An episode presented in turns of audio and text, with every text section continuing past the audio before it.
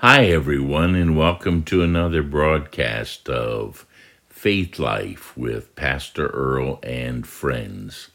And I trust that each day that you share the Word of God with us and listen and grow in faith, because faith comes by hearing and hearing by the Word of God, that truly we will become forever friends of the faith. We're talking about heaven today in Revelation, the fourth chapter. We'll be there in just a moment. But I was thinking this week, particularly today, um, my mother in law, it is her uh, heavenly birthday, and we miss her so. But the great peace that I have in my heart of knowing where she is and who she is with that's our Lord in heaven just brings great peace to my heart. I think every week, this past week, a famous uh, television star just was um, found deceased and uh, had a lot of troubles and difficulties in his life. And I so wished when I heard that, I said, I just really wish I knew him because if I knew him, I would share with him about Jesus and how Jesus can be the hope of his life. I think without Jesus, we find our lives without any hope at all. And so we'll be talking about heaven in just a moment. Our broadcast today is being sponsored by Custom Construction with Will Shockey. He has built some incredibly beautiful homes. He can build decks, add on a room, remodel homes for you or businesses. So, if you're looking for somebody trustworthy that you would like to do a project for you, perhaps they could even get it in before some of the holidays, call Will at 443 791 4420 443 791 4420. And so let's just listen to a song by Phil Wickham about heaven, a hymn of heaven, and then we're going to talk to you out of Revelation chapter 4. I long to breathe the air of heaven where pain is gone and mercy streets. To look upon the one who bled to save me and walk with him for all eternity.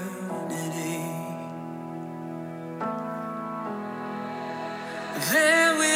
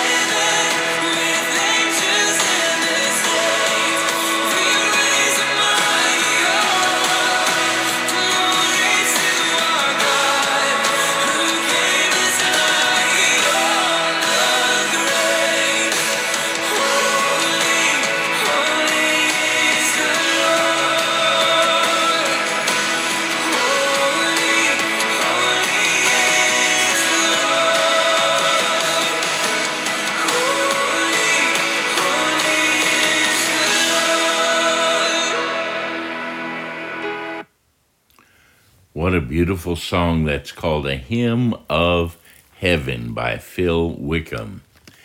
In the book of the Revelation, you are listening to uh, Faith Life with Pastor Earl and friends. In the book of the Revelation, in chapter 1 in verse 19, there is the Holy Spirit's outline for the book of the Revelation. John is instructed, Write the things which thou hast seen. That's chapter 1, the glorified Christ. The things which are, that's chapters 2 and 3, the church. And then he says, And write the things which shall be hereafter. Well, chapter 4 and verse 1 the same Greek phrase is used for the hereafter and after this, metatauta. And so, chapter 4 and verse 1 begins the hereafter section. So, you have those three sections. The church of the Lord Jesus Christ is not mentioned in chapters 6 to 19 because that is the time of the tribulation. Now, there will be many coming to the Lord. Jewish people will be coming to the Lord, Gentile people will be coming to the Lord during the tribulation, but they must not they must not receive the mark of the beast of Revelation 13. But in Revelation 4 1, let's look at this. After this, the hereafter section. So chapters 4 and 5 is kind of, we call that an interlude. And chapter 6, the church will be raptured. And then chapter 6, the tribulation begins. The rapture of the church is kind of like the trigger that sets off the seven year tribulation. It is not though we will that we will not have trials and tribulations in this life, for we do. But the tribulation talked about in Revelation, the third chapter, remember, he told the church at Philadelphia, because you've kept the word of my faith, I will keep you from, ek, out of the hour of temptation. So let's look at chapters 4. We'll try to do about four verses. After this, I looked, and behold, a door was open in heaven. Now, there are three heavens there is the atmospheric heaven, where the birds fly and we breathe that air. There's interstellar heaven, which is beyond that with all of the galaxies and the planets and the stars. And then the third heaven, which it is talked about in the scriptures as Paul and others would say, I was brought up to the heavens. Wasn't talking about atmospheric or interstellar heaven, but the heaven where God's throne is. And believe me, like we talked about the ocean, there may be chaos and conflict down here, but up in heaven, it is calm because God rules and reigns supremely. It says, I looked and behold, the door was open in heaven. And the first voice which I heard was as it were of a trumpet. So here we have the same voice that John heard on the Isle of Patmos in chapter 1 and verse 10, the pervasive, powerful voice of God. It says, Talking with me, which said, Come up hither, and I will show thee things which must be hereafter. So, John is going to be translated by the Holy Spirit into the future, the hereafter. The church has been raptured here as chapters 2 and 3, the church age ends, and now we have the hereafter. It says, And immediately I was in the Spirit, just as John was in the Spirit on the Lord's day, chapter 1 and verse 10. Again, he's translated into a spirit like trance. It says, And behold, a throne was set in heaven. We're in tremendous chaos today and tremendous anxiety because of the condition of the countries of this world. And there are chaos in the street, there's fighting, there's war, there's combat, there's all those things because man thinks that he is in charge. But there is a throne, God's sovereign throne in heaven, where that God is still in charge and will be. The throne carries the idea of absolute dominion, and it was set in heaven, this third heaven. And one sat on the throne. When we're taught to pray in Hebrews 4, it says, Come to the throne of grace. It says in verse 3 And he that sat was to look like a jasper and a sardine stone. So here, remove from your mind and your heart the images of Christ in his earthly visage and remove in your mind the image of the glorified Christ. And here we don't see him in any form of humanity. We see him, he looks like a jasper and a sardine stone. There are two stones. The first is jasper. That would be equivalent to our diamond of today. And that shows us the Lord's purity. And then it says a sardine stone. And that shows us like a ruby, the red stone. But see, God is light. And so imagine Him just reflecting off of all of these beautiful colors and stones but it says he was like them. So imagine kind of a transparent figure.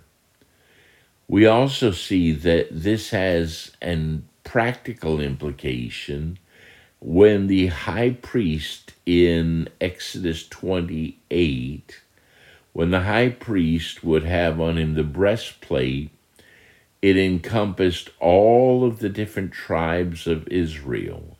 And the first stone represented Reuben, which was the jasper, and the last stone represented the younger one, which was younger son rather, which was Benjamin, and that's the ruby. They also have an idea in their names because one meant behold a son, and the other one meant son of my right hand. So I think there's an allusion here to Christ. It says, And he that sat on the throne was to look upon like a jasper and a sardine stone. And there was a rainbow round about the throne, not the multicolored rainbow, but it said it was the color of an emerald. And so imagine the light, imagine the the jasper, imagine the sardine, the red, the clear, and the light all up there. We cannot even imagine the kind of beauty that our Lord possesses. So there was a rainbow round about the throne in sight like unto an emerald. You say, well, is this the Father? Is this the Son? Well, I just kind of have that idea of John 14 9, where Jesus said, He that had seen me had seen the Father. So, in my mind, it could be the image of the Father or the Son. You may differ with that, but that's just my opinion. In verse 4, it says, Round about the throne, here's the administration of heaven, were four and twenty seats. Some have the idea of thrones, but There is only one in control in heaven, and that is God on his throne. And upon the seats I saw four and twenty elders sitting, clothed in white raiment. White raiment depicts the righteousness of the saints, and they had on their head crowns of gold. There are two Greek words for crowns. One is diadema, and that is for the crown that our Lord wears because he is the sovereign king. And then there's another word, Stephanos, and that means a crown of victory. So these 24 elders were obviously human beings that are now glorified, and they had these white robes and crowns. Some feel that they refer to 12 patriarchs of the Old Testament on one side and 12 apostles on the other side. I'm not positive about that, but I think that's a pretty good interpretation um, in my mind. And then in the fifth verse, which will close today, it says, And round about the throne proceeded lightnings and thunderings, showing the power of God, the awesomeness of God. We saw this at Mount Sinai, the lightnings and thunderings and voices. And there were seven lamps of fire burning before the throne. I believe this to be interpreted as the Holy Spirit, the seven spirits of God, which is one Holy Spirit with seven dimensions, Isaiah 11 and verse 2. It says, which are the seven spirits of God. So I trust that you have enjoyed studying this passage of Revelation. And if you do not know Christ and want to make sure heaven will one day be your home and Christ will be ruling over your life, you need to invite him in now to be your Lord and Savior. The Bible says, confess with your mouth Jesus as Lord and believe in your heart God has raised him from the dead and you'll be saved. Would you pray this prayer with me? Dear Lord, I realize that I am a sinner. I repent of my sin and I receive you as my Lord and Savior. Also, if you're a believer and you lost a loved one, or maybe you're even in the process of dying right now, look forward to our heavenly home where there's no pain, no heartache, no more suffering. It will be a glorious place, and when we enter, a glorious day. This is Pastor Earl for the broadcast Faith Life with Pastor Earl and Friends.